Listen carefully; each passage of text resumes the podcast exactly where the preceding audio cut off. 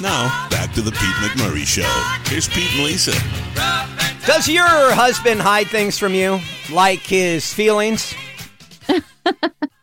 I mean, I'm sure he hides something from me. He's a human being. Is he a good communicator? Because most Yes. men are not. I am not. I'll fully admit I am a bad communicator. I feel like if I was brutally honest with my wife, like I am with you, it would go south. So, little white lies, I think, are okay. I don't know. The problem with little white lies is, is once one gets unveiled and you realize like, oh, they've been telling me this white lie. And then you start to wonder how many other little dumb things haven't they been telling me? And then it becomes like a trust I, thing. and they stack up. I'm talking about, hey, how do these shoes look? Do these jeans look good on me? Absolutely. Let's go. They've never looked better. I've always said if my wife was wearing a clown suit and asked me how it looked, I would say, You look beautiful. Let's go. Out the door. Let's hit it. Most men aren't raised to express their feelings. They're told to suck it up, keep it together, lock it down. While that might make them seem cool and strong to some, what it also means is this your man has secrets. dun, dun, dun. Your man probably has a vivid internal life he does not share with others. A lot of men do this. There are some guys who never stop talking about their inner selves, but it's rare. I know a few of those guys. We work with one who's got hair down to his shoulders. you know who I'm talking about. Uh-huh. Uh-huh. He never stops talking about his inner self. But in reality, it's really common for men to keep their feelings to themselves. Until they decide to unleash them in anger bursts upon the oh, world. Oh boy. Wow. How do we get to the point where men can express their feelings?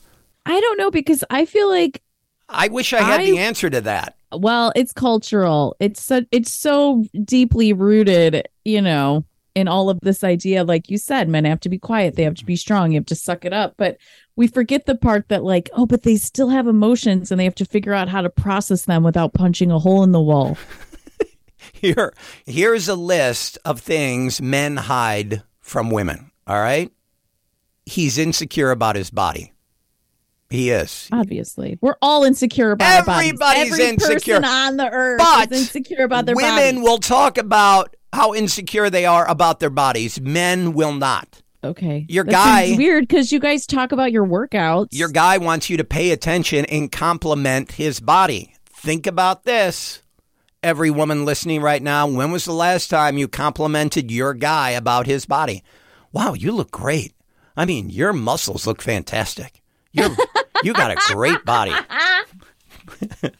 your biceps are booming Yeah. Wow. Look at how great you look in that t shirt. Mmm. Uh, he doesn't have anyone to talk to. Male friendships are a little shallow sometimes. a lot shallow Yeah, yeah. Uh-huh.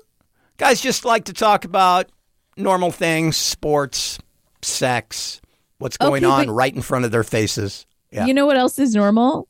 Your feelings. but we're not sharing that with our buddy Brian. That's just not happening. I don't know Uh, you know why. what? You should. It's doesn't. it's refreshing. he really likes Emily in Paris. well, we know that about you. He does. It's smart, funny, well acted, but there's way more social stigma on him being an Emily in Paris guy than a woman, right? I fully admit I don't care. What you see is what you get.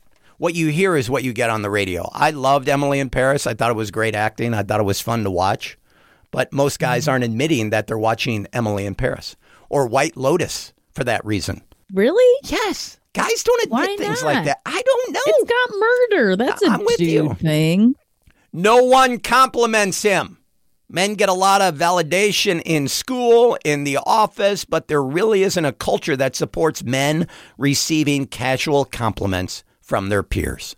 I think the compliments you get are the easier increases in wages and the respect when you go to a bar and talking to the mechanic, they don't rip you off. That's all compliments in my book. Is it really? How many men associate their personal self with their job? I mean, Oh, their job is their whole life. 99%. Yeah. When you've been fired over and over in radio and media, I mean, you think about your your self worth and you think about, okay, what am I? I'm a dad, first of all. I'm a You're, husband. hu- yeah, you're a human being. You're Pete. right. But uh, Even without any of those things, you're still like a human being worthy of love and respect. And I thought a compliment was Damn it. coming. Keep going. There, it's almost there. It's we're so it's close. it's you're almost so there. smart. He doesn't know what he's doing during sex. Give him direction. Yeah. I think women are afraid Why is that? because like you've been trained not to talk about your feelings we've been trained not to explore our bodies or be sexual because that's that makes you a slut So many stigmas in society. It's so strange, isn't it? And finally, he urinates in a bottle. of he course does. you do Sometimes in sinks, most of the time outside. He knows it's gross, but it's not totally gross, and he's pretty proud of how adaptive his urinating ability is. Guys Listen. do that all the time. if i could pee in a bottle i would That's the great thing about being a guy. The outdoors is one big bathroom.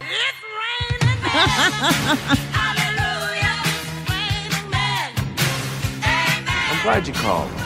You get home safe. Hallelujah. You got it, Jobin. So, what?